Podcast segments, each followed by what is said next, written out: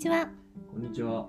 ミーとカズのここだけの話。この番組は国際線支援ミーと IT 企業で奮闘中のカズが様々なことについて語り合うポッドキャストです。第6回のテーマは、えー、今、今？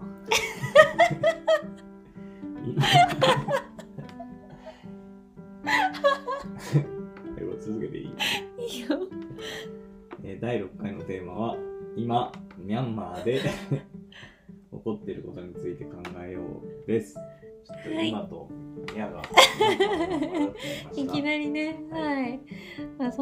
じで第6回目になりましたけれども、はい、はい。結構なんかあのちょこちょこ聞いてるよっていうフィードバックをいただいてて、うん。いいやー本当に嬉しいなと思っています。ありがとうございありがますとうご。ざいます。えーということで今日はまあ最近この、えっと、2月に入ってぐらいからですかねミャンマーのニュースをちょこちょこ拝見してたんですけど、はいまあ、多分正直あんまり詳しくないなとか、うん。うん、なんかヘッドラインだけ読んだけど何起こってるかあんまりわかんないなみたいなはい。人って多分私含めいると思うので、まあ、ここはちょっとまあ何数はそうね。数にちょっといろいろ聞いて、まあ、学べたらいいなっていうことで、はい。もともとね、ミャンマー、まあ、行ったことあって、ミャンマーが好きで、うん。今回のその。何回行った？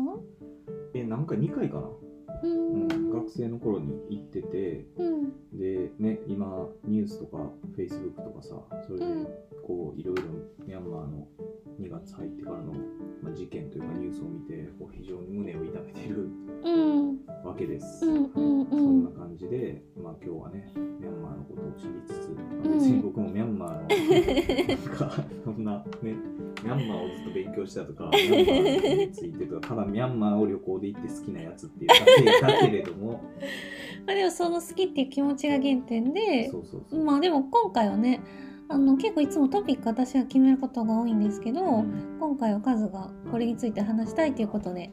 ニュースのことでも話そうかっていう。うん。うん。はいまあじゃあなんか、そうね、ミャンマーについてまずおさらいというか、うんうんミ。ャンマーのこと何知ってる？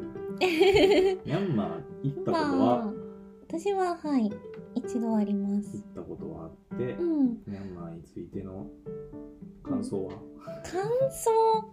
感想ね。うーん。まあでも正直その東南アジアで行った国、まあ、たくさんあるけど、その中でめちゃくちゃ印象が濃いか薄いかで言うと薄い方だね。うん。うん。そうね、みんなね、ミャンマーに行こうってなかなかうん。ない気がすうる。ん。なんかね、東南アジア旅行行くって言ったら大体シンガポールとか、うん。タイとかタイとか、ね。まあ、あとマレーシア、うんあとまあカンボジアのアンコールワットとかね、うんなんかそういう、あとバリとかか。そう、なんかね、まあ、リゾートか、うんまあ、ちょっと歴史的ななんかその観光かとか、うんうんなんか結構そういう感じになるから、うんうんミャンマーってなんかね、そういう意味ではこう影が薄くて、うあん。んまり選ばれないうん。国かなとうんうんうん。歴史の勉強は一応したことがあるから、ん。まあそのなんだろうまあアンサースーチーのこととかそうね、多分名前はね、うん。みんな聞いたことがあると思う。なんかテレビとかでたまにこうなんかその軟禁されててそれが解放された時のなんか再現 VTR とかなんかそういうのをうね。なんか子供の時とかに見たことがうん。あるような気はするけど、うん。なんかその辿ってきたこの変遷っていうかそうね。そういうのはちょっとあんまりわかんないかな。うん、じゃあまあちょっと改めてね、ミャンマーのことを。うん。えーちなみにミャンマーってあの、まあ、ビルマっていうふうに言われてるけれども昔はね、うんうんまあ、1900戦争中にあの日本がねあの、まあ、占占領というか、うんうんあのしてもともとあの宗主国がイギリスイギリスがずっとあの植民地支配をしていて、うんまあ、ミャンマー行った時とか結構そのイギリスのなんか建物昔ながらのなんかレンガうん。のイギリスにもありそうな、うんああいうのが結構そのヤンゴンの中とかには結構あったりするんだけど、まあ、あのイギリスが植民地をしてて日本が占領してイギリスを追い出して、うん。で戦争が終わった後にまたイギリスがもう一回こうねあのコントロールするっていうところから、あのうん。まあ、世第二次世界大戦終わりからの歴史が始まっていてでその後すぐあの独立をするんだけれどもうん。1947年かな。うん。独立をしてその時に独立をあの独立を指導してた、まあ、あの人がアン・サン・スー・チーのお父さんであるアン・サン将軍。うん。で独立直前にあの暗殺されて殺されてしまううんだけれども、ん。まあ、それでアン・サン・スー・チーがその人の娘っていうので今のこうなんていう、うん。まあ、人気というか、うん。まあ、基盤っていうふうにはなってるんだけれども、まあ、そこであの、まあ、独立を果たしますと。うん。で独立してあのしばらくしばらくというか、まあ、そこからこう、ね、あの軍事政権があの長い間うんと、まあ、独立する前から、まあ、民主化にしようって言って民主的にってなったんやけど、まあ、1960年代とかに結構こう、まあ、ごたごたがね、まあ、東南アジアでいろいろあって、うんうん。であの軍事政権があの2010年まで2011年かうんうんうん。まで、あのかなり長い間、うん。めっちゃ最近だね。そううん。だから結構ねあのその軍事政権がやってた時って、まあ、い国に入ろうと思えば入れたけれども、うんうん。あのそれ以前に多分国にミャンマーに入ったことあるっていう人は聞いたことがあんまりないかな。鎖国？うん。まあいわゆる鎖国というかかなり閉鎖的な状態で多うん分入ろうと思えば入れたと思うけれども、うん。あのなかなかこう行こうとか旅行で行くとか,、なんかそういうテンションの国ではなかった。でその軍事政権のあの最中の1980年代後半ぐらいにうん。一回こう民主化をしようっていう風な機運が高まって、うんうん。あのまあ、その時にあのさっき言ったアンサンアンサン将軍の娘さんの今のアンサン・スー・チーさんが、うん。あのまあ、民主化のその象徴として活動しようってするけれども結局そこがうまくいかず、うん。まあ、軍事政権にもう一回こう押さえつけられて、うん。アンサンさんはスー・チーさんは軟禁うん。されて、まあ、それが結構ね世界的に自宅でずっと軟禁されてるっていう。うんうん。まあ、それが2010年とか11年まで続くんだけど、まだうん。20年以上か、うっん。ていうような形で、まあ、晴れて2011年に、あの開国というか軍事政権が終わって、あの民主的な政権に徐々にこう移行していって2015年にうん今のあのアンサン・スー・チーさんが、まあ、率いる国家公務として率いる、あの NLD っていう、まあ、政党が、あの政権を取って2015年に正式に民主、まあ、主義の国家というか、うん。に移管して、まあ、今に至るってういうよん。うなのがざっくりとしたミャンマーの歴史。うん。まあだからこうなんなんだろう。こここ数年の発展が目覚ましいみたいな印象が結構あって、うん。まあだからそれまでもなんかそういうなんだろう方法というかうん。その発展するもうな何？方法がなかったからあれだったけど、まあ、そういう開国されて、そうね、まあ、だからこそ多分日本の企業とかも結構入ってるし、うん。今。外国の企業もね今、まあ、ラストフロンティアって結構こういろんなところにアジアの ラストフロンティアって言われていて、ねうんね、あの外資系企業とかもどんどんこぞっていくし、うん。ホテル産業とか行くし、だからあの僕がねアメリカあのその当時あミャンマーに行った時は本当にもう何もなかった外資系の企業もほとんど何もなかったえしいいつ行った？えってとね2013とかうーん。あじゃあその軍事政権が終わって2年後？そうかな、うん、行った時とかはあの、まあ、もちろんねあの一部こう徐々にうん。入ってきてたのしたけどそもそもなんか結構そのミャンマー行って面白かったのはあちなみにそのミャンマーっていう国名うん。も結構これ、まあ、面白い面白いって言ったら失礼かなと思うけど、ね、国によってはこうミャンマーっていうのをあの国のことあの国名として認めてない国も結構、ねああってうんっていうのもその1988年に、うん。えーその軍事政権一回そのアン・サン・スー・チーさんとか民主化する動きがなった時に、けどそれも押さえつけられてであの軍事政権をもう一回こうきちんと台頭した時にあのイメージを払拭するためにもともとビルマっていう国をもともとそのその前にはミャンマーっていう国があったのかな。うんうん。もともとビルマっていうのは民族の名前でミャンマー語を話してたから。ああなるほどね。そう。でミャンマーっていうもともとその名前は別にパッと出てきたわけじゃなくてもともとあって、うんうん。でそれを正式な国名としてミャンマーってやったけどうん。当時のその軍事政権を否定してた国がね、まあ、国連とか含めて多いからうん。基本的にそのミャンマーっていう国名を軍事政権が言った国名を、承認するっていうことがあんまりなくてうんまあ、日本とかはね結構その初期からミャンマーっていう国をもう認めてミャンマーっていう名前を認めてたけど、ん。あの今で言うと例えばアメリカとかはいまだにまだビルマえそうなんだ。しているみたいただそれも結構その何？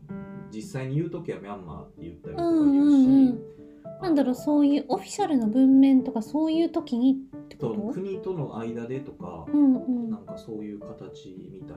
例えばワシントン・ポストとかも今ミャンマーって言ったりとか、うん。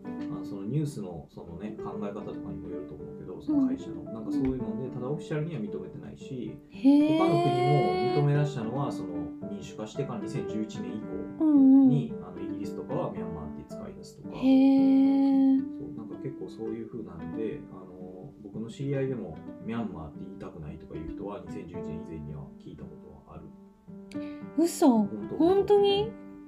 ミャンマーっていうのは軍事政権が言い出したことやからへえ言いませんなんかそういう背景があるんだね。うーんそう。だから結構ねそういうあの感じ。だからまあいろいろごたごたしてたと思う、うんうんうんうんでまあそういう背景がありますと。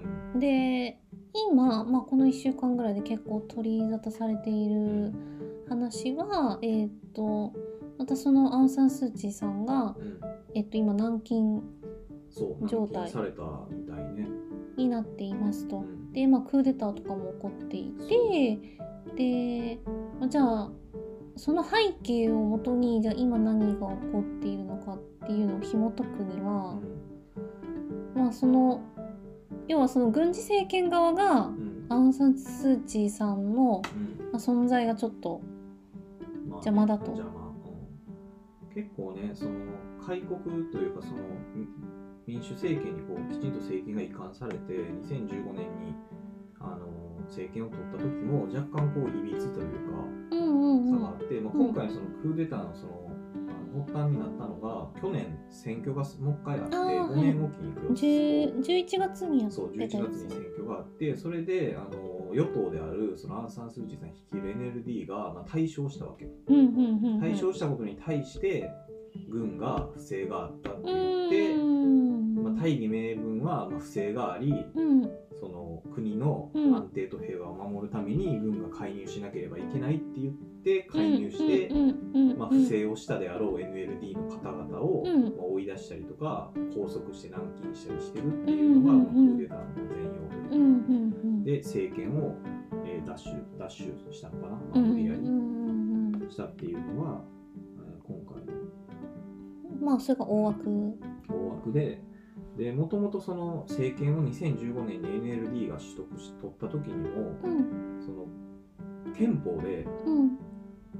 議席の4分の1はもう軍に上げるっていうのをもう憲法に明記してたりうして軍の影響力がその時からすでに強くてそう。だそういうところがあの、ね、あの主要な省庁のトップを軍の人に据えるとかはその時もう決まってしまっていたから,、うんうんうん。そこは結構ねあのこの5年間でこう、ね、整理できなかったっていうところがうん。今回その、まあ、引き起こした、あまあ、ー契機になってるじゃないかなとは思うけどね、まあ、なかなか難しいよね、議席の4分で憲法改憲するのが75%だから4分の3以上の承認がいるらしいんやけどすでに4分の1軍が持ってしまってるから、うん。その憲法その4分の1軍がも議席持つっていう憲法を変えるのもなるほどね。なるほどね。ところになってるから、まあ、今後ね、まあ、今1年間しか1年間この軍が主導で、うん。あのこのクーデターで政権を率いていきますっていうふうに言ってるけど、うん。まあ、本当そに1年ので終わるニュースで言われているような非常事態宣言のあそうそうそう。ことか。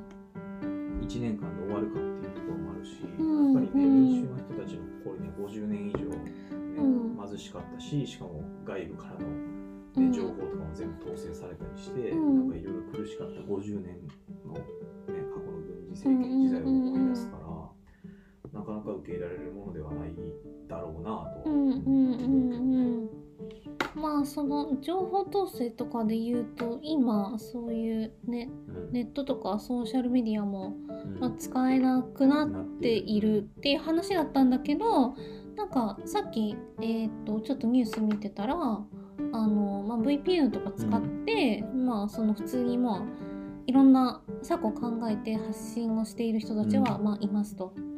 でなんかなんかハッシュハッシュタグセーブ数値かななんかそういうのがなんかあるらへしくってなんかそういうハッシュタグをつけて、まあ、うん。そのミャンマーにいる若者たちは結構、まあ、世界に向けてこういうことが起こってますよみたいな発信をなんとかしようとしている。っていうのがまあちょっと現状っぽい。なるほどね。まあまあそうよね。まあ、結構ね、今 YouTube とか、うん。あの Facebook とかうん。で、そのミャンマーの人とかを検索してうん。見ると、普通にね、Facebook とかポストしたり、うんしててうん。うんただミャンマーそのミャンマー語で書いてるから何一つ分からへん。けど、そう。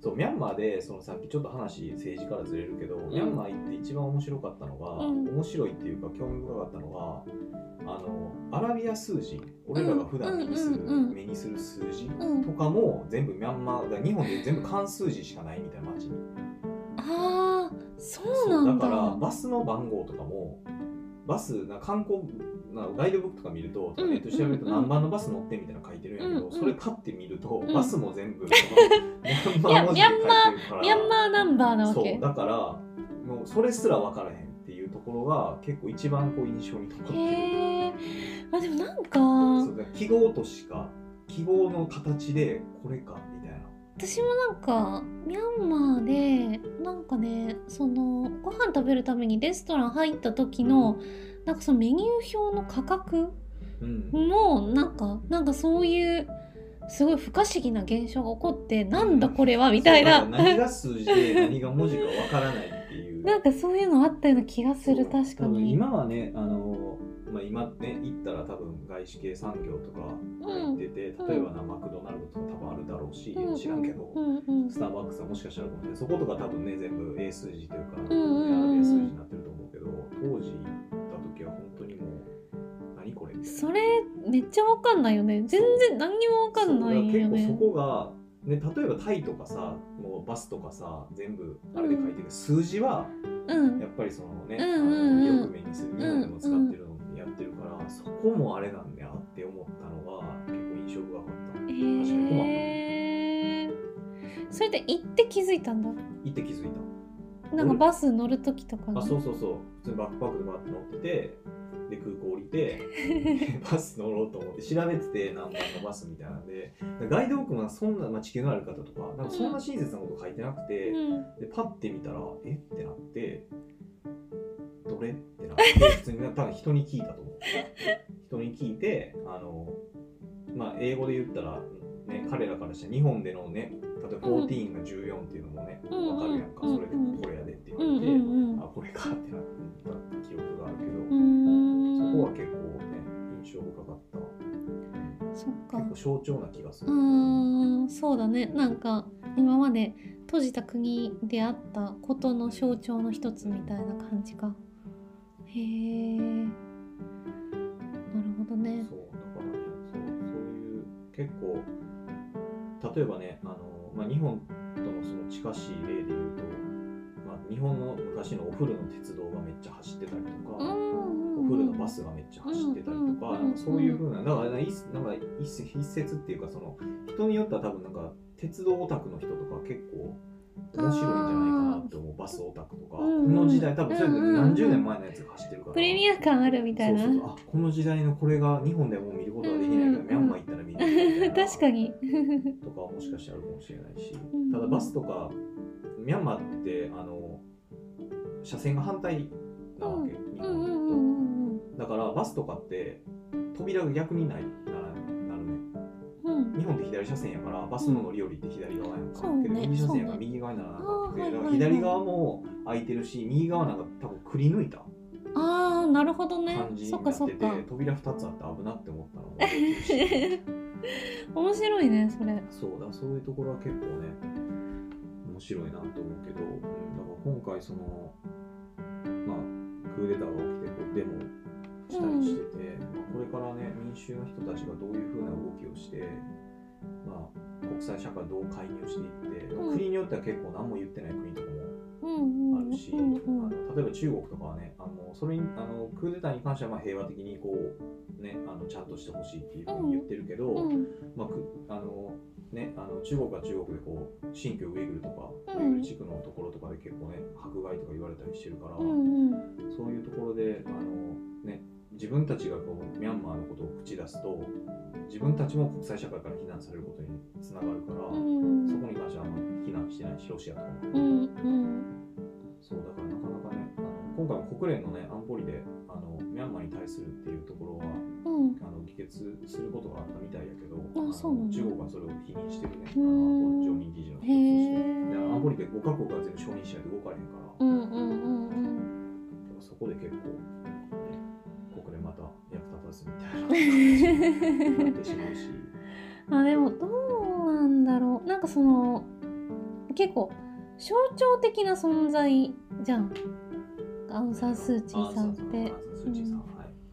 なんかあなんだろう。そのまあニュースとかでもちらっと見たけどやっぱりこうそのもうシンボルうんだからなんかこうその、まあ、彼女が多分今まで背負ってきたそのシンボルとしての期待みたいなのも多分今までめちゃくちゃでかかっそうね。だと思うのね。でだしじゃあなんかそれに対して多分彼女彼女なりに絶対いろいろ考えてやってきたと思うんだけどなんかこうその少数派の民族のうんねえー、とロヒンギャ。ロヒンギャの問題とかも私もちょっとさっき見てたんですけどやっぱりこうなかなかね前にことが進んでいないじゃないかみたいなそうね、むしろ悪化してるかもしれないぐらいだしね。話とか、なんかあのーさっきね見てたのはえっとそのロヒンギャの人たちがうん。なかなかこうそのスー・チーさんが全然解決ができていないっていう現状に対して、まあ、結構憤りみたいなのを感じててその今回その軟禁されたことをむむしろウェルカムとしているみたいな、うん。なんかやったぜみたいな、うん。うん、なんか話とかもなんかちょっと見たりとかそうね、したのでねうん。あんまりむしろぐらいやったもんね、アンさん、うんスーチーさんでね。うん。確かにそういうのもあるよね。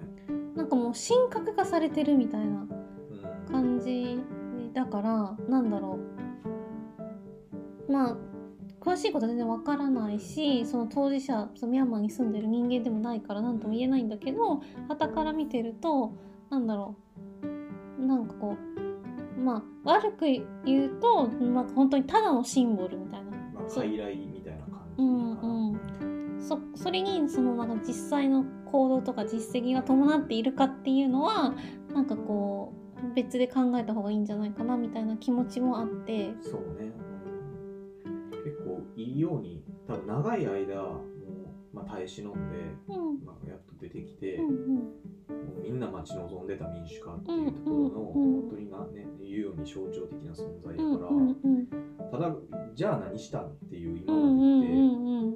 そこなんだよね。そう。そんなにないんじゃないかなと思ってるし、うんうん。まあね、ミャンマーのもしかして国内やったらね、ローカルニュースとかでこうすごいあれあったかもしれうなんいけど、うんうんなんかね、だからそういう、これで言うと本当に、まあ、傀儡的にこう、まあ、いるだけで意味があるというか、うんかそういう形で、実務やってた人が別にいてとか、うん。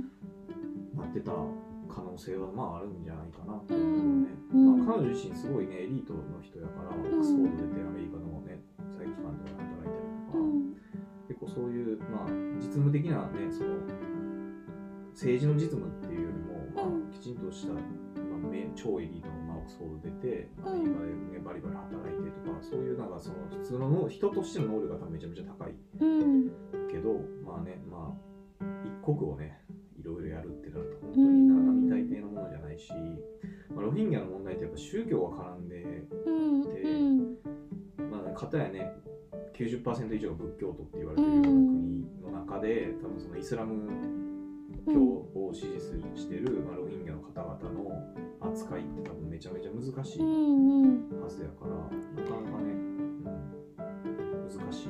でしかもやっぱり彼女た彼女をその支持している人たちはその90%の人たちなわけだから要はその、まあ、マジョリティの方そうねじゃん。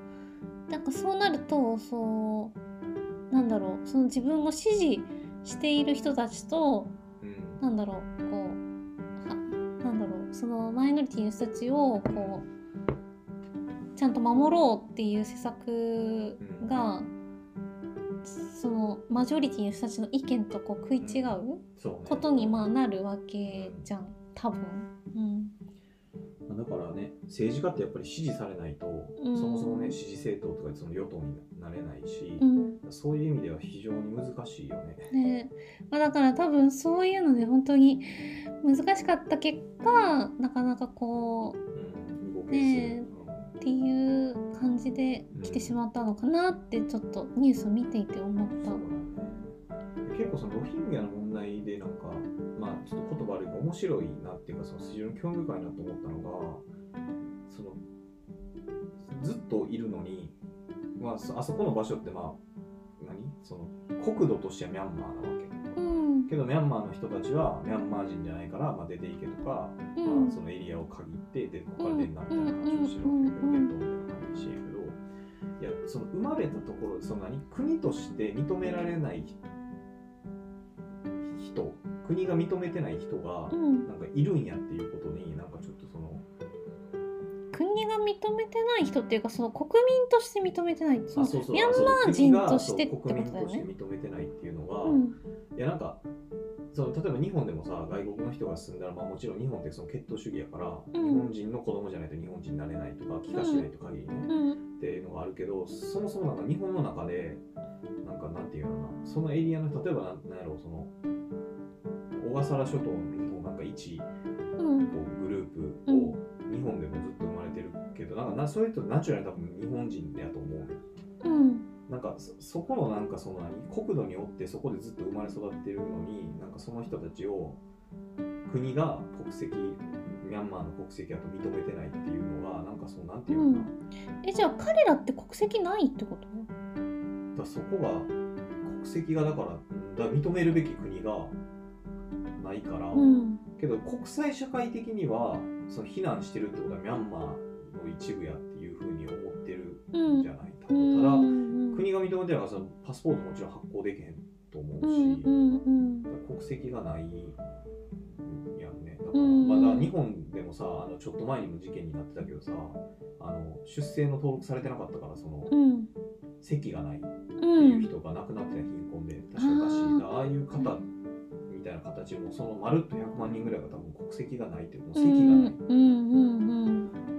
ていうような、まあ、戸籍、まあ、日本でいう戸籍戸籍っていう考え方ミャンマーに多分ないと思うけど戸籍って結構ね限られた国にしかないから中国とか韓国とかだけどね籍がないっていうところがなんか結構なんかあんまり想像しづらいうんまあでなもっていうふうにそこは多分あれだよね。ちょっと日本には多分あんまりない感覚だけどそのやっぱ宗教が結構根強く絡んでいるっていうかこうねその仏教とイスラムのこうなんか厚い壁というかうんなんかそういうのがあるのかなって。でもなんかそれはちょっとその宗教に入っている人間ではないから、ちょっとその辺の感覚はもうあの肌から見てちょっと、まあ、こういう感じなのかなって想像するくらいしかできないんだけど。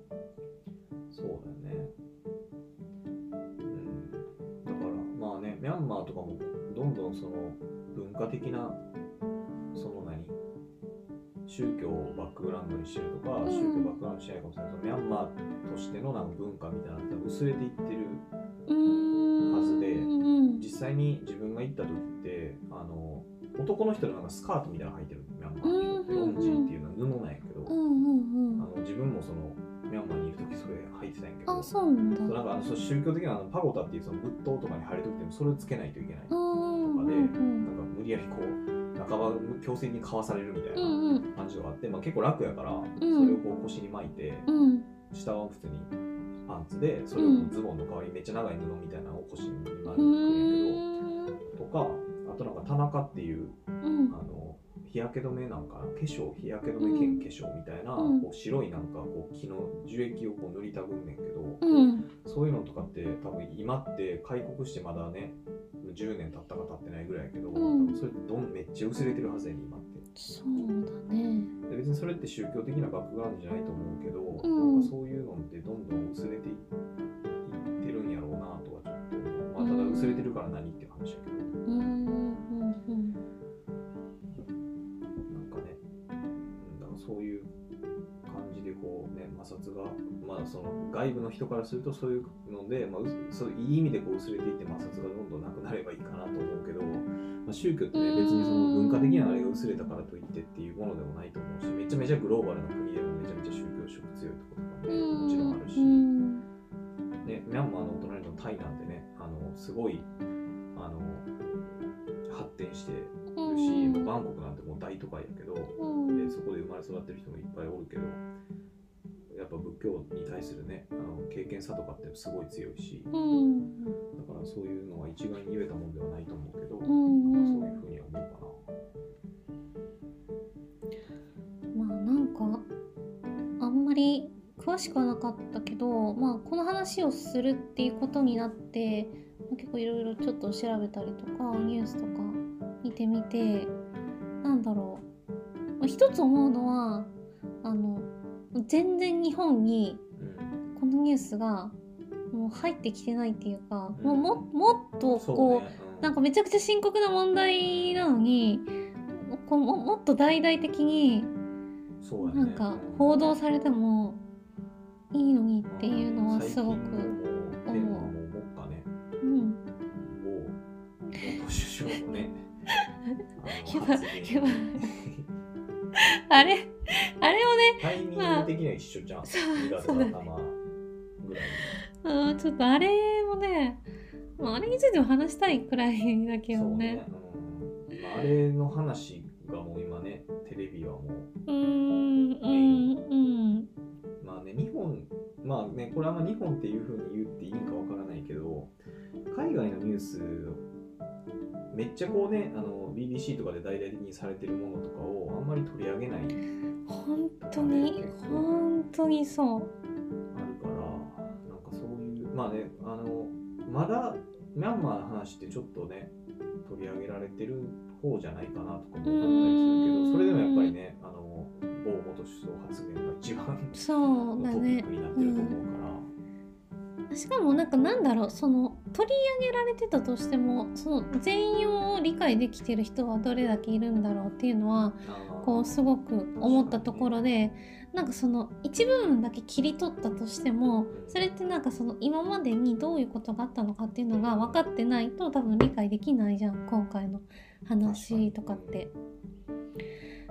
だからなんかこうそういうのをねもっとこうなんだろう、まあ、体系的になんかね知れるような場面があればいいなっていうのも思ったし、まあ、だから、まあ、そういう意味合いも込めてなんかね今回あんまりなんかニュース見たけど、まあ、わかんないなっていう人にちょっとでもねなんかこのねポッドキャスト聞いてもらってうんちょっとでも理解してもらえたらいいんじゃないかなとかって。そうね。うん。だし、ミャンマーにはぜひ行ってもらいたい、うん。すごいいい国だったしあの結構日本との歴史的になんかこ関わり？う関わりは、うん。まあ、もちろん占領してたっていうのもあるし、うん。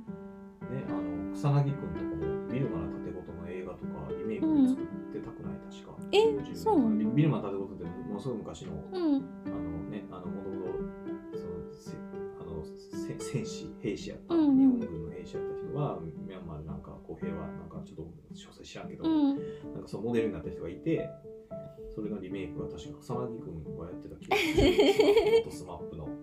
とかで、あとね、あの自分もそのミャンマーに行った時に、あうん。のヤンゴンのちょっと郊外のところに、あの戦地になったから、連合国軍のお墓があって、うんうん。あのまあ、当時の日本の敵側のね、連合国軍のお墓があって、その近くに日本軍のお墓もあって、へえそう。で、連合国軍のお墓めっちゃ綺麗やね。公園公園っていうかちょっと広くてめちゃめちゃ整備されてる。日本軍のお墓めっちゃなんかもうジョンみたいな感じで。そうなんだ。そう。でただまあ一応え管理行ったのがいていた管理者の人もいてあの何昔そのお骨をもう運運ばもう両方運んでんのかな。うんとかだからその当時のその亡くなった人たちのお墓とかその、まあ、無縁仏その誰か分かれへんとかのその骨の人そのうん。集合て、まあ、うん結構ひそれでも結構広かったけどいて管理人の人もいて、うん。まあ、お布施みたいなのがあって、うん。そこは絶対行きたいなと思って、まあ、その両方のお墓うん煉獄国軍と日本軍とか、行ったら結構なんかもううーんってなったよ ね感動ね感動はしないけど、まあ、ここでこうねあの別にそこで亡くなりたくて亡くなったわけじゃないやんその連合国軍のう人も、ん。その日本の人そうだね。そのまあ国が行けって言われたから戦争してるから行ってさ、亡くなってさ。でねあの別にゆ縁もゆかりもないとこに祀られてさ、うん。別に家族もねあの多分親戚とかも日本には多分おると思うけど、ん。そんなね気軽に来れるような場所もないし、まあ、だから一応そのなんか多分その教会みたいなのがあってきちんとその管理する、うん。そこは多分寄付とかに成り立ってるんやけど、うん。そことか行った時は結構なんかうーんってなったよ。うん感慨深い。感慨深かった。ここでねその実例題行った時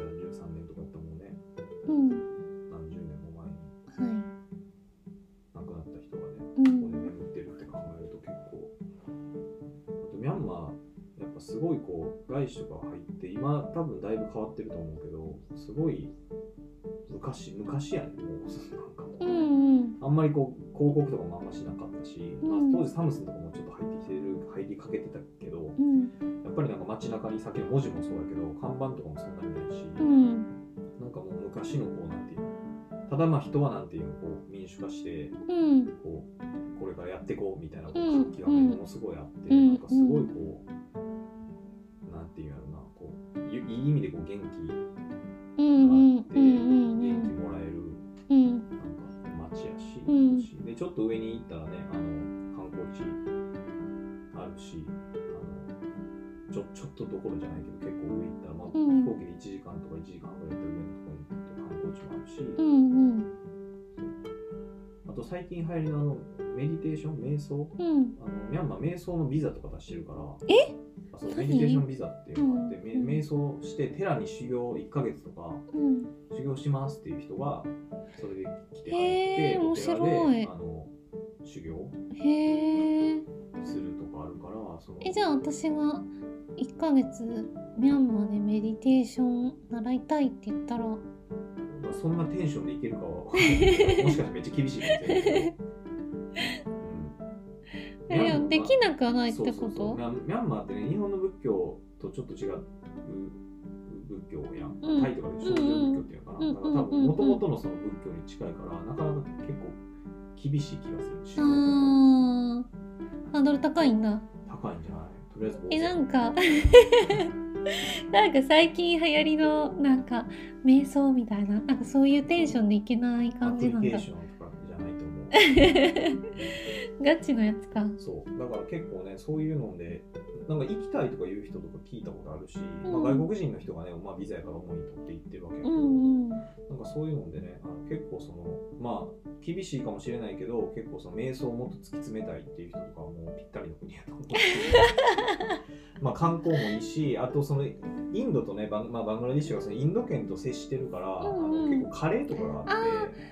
そうだね。そう。うんだからうんうん。普通にあのミャンマーのカレーちょっとインドのカレーと違うちょっと油っぽい感じやけど、あの普通のめちゃめちゃ美味しいし。なんか辛くないよねあそうそうそう辛くない。ミャンマーのカレでなんかそうでなんか油っぽいって感じ。ーうんうん。かな、とかやし、まあ、あとはねあのまあそこ世界中どこでもやけど中国中華系の人も多いから中華街とかもあって、うん。なんかなかなかご飯は結構美味しいうんうんかなって思うし。私もなんかそういう印象がある。ご飯も美味しかった。ご飯美味しいしまあねまあお手軽やしで観光するとこもあるしで古き良きなんか昔、まあ、田舎まあ田園風景とかさ結構あるから、うん。そういうのも楽しめるし、まあ、さっき言ったねミャンマーのその歴史うん。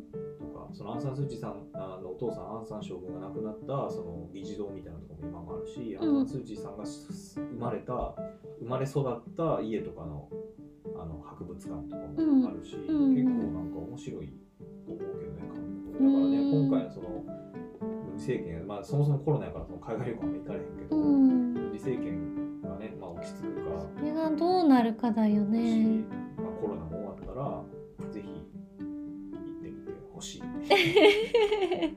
面白いと思う。タイからねだってタイから行ったら1時間ぐらいで行けるからタイも遊んで、うん。ミャンマーも遊んでって言ったらもう別にね。うんうん。ミャンマーの直行便もあるけど、まあ、タイから行ったら LCC でねタイまで LCC で行ってタイから LCC で行ったら結構安いし。うんうんうんだからなんかね普通に行って自分も行きたいけど、うん。うんまあだから今起こってる騒動がどうなるかそうそう、うん。だよね。これを機にねあのまあけきっかけはちょっとねあんまり良くないけど、うん。まあ、今回起こってることを機にミャンマーっていう国に興味持ってもらってうん。調べたりしてうん。面白いやん、落ち着いたら行こうってう思っん。て、みんなミャンマーでお金使うっていうのが一番の貢献っていう。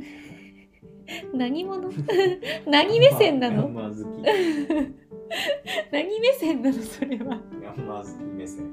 いやけどほんまにいい国やなと思ったから、うん行きたいね二人で。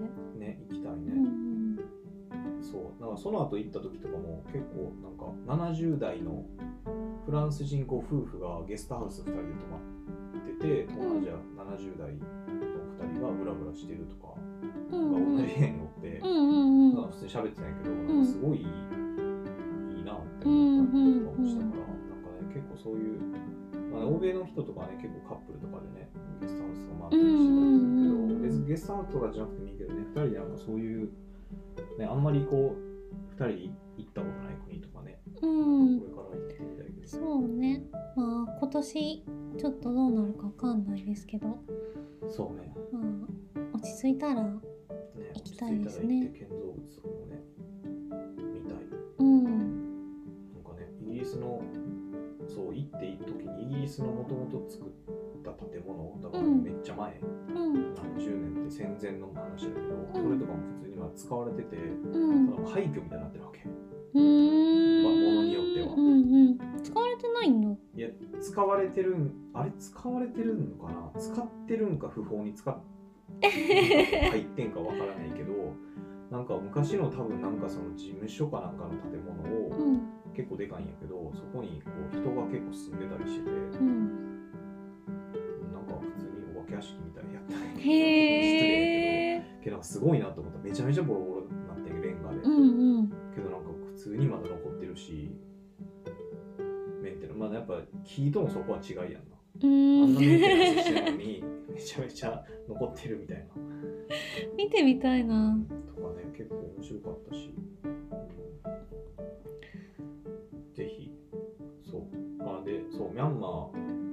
と一個その日本とのつながりで、うん。ヤンゴンのところからヤンゴンの下にちょっとあの、まあ、貧貧困街みたいな島があってそこ、うん。あの船が通ってんねんけど遊覧船みたいな、うんうん。そこの船は日本人はタダで乗れるっていう。そうなんだ。そう。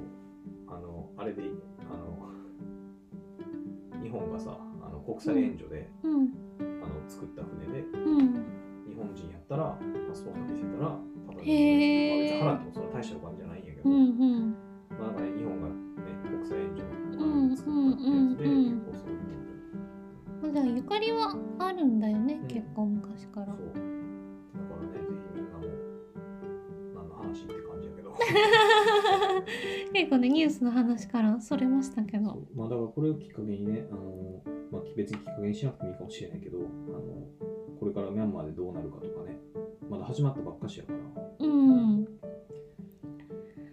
ょっと気にな気にしていきましょうっていう感じかな。うんうん。まあ多分これからもねちょこちょこ多分動きはあるだろうから。うん。まあなんか私も今回これで話すってなってちゃんとニュース確認しようって思えたし、ちょっと動向はチェックしていきたいかなと思ったりしています。はい、そんな感じで締めますか？そうですね。あとなんかミャンマーについての熱い思いは？ミャンマーについての熱い思い。もう全部話しました？いやミャンマーについての熱い思いは。あと5時間ぐらい喋れる？もしかして。5時間ぐらい喋れるかもしれない。マジで？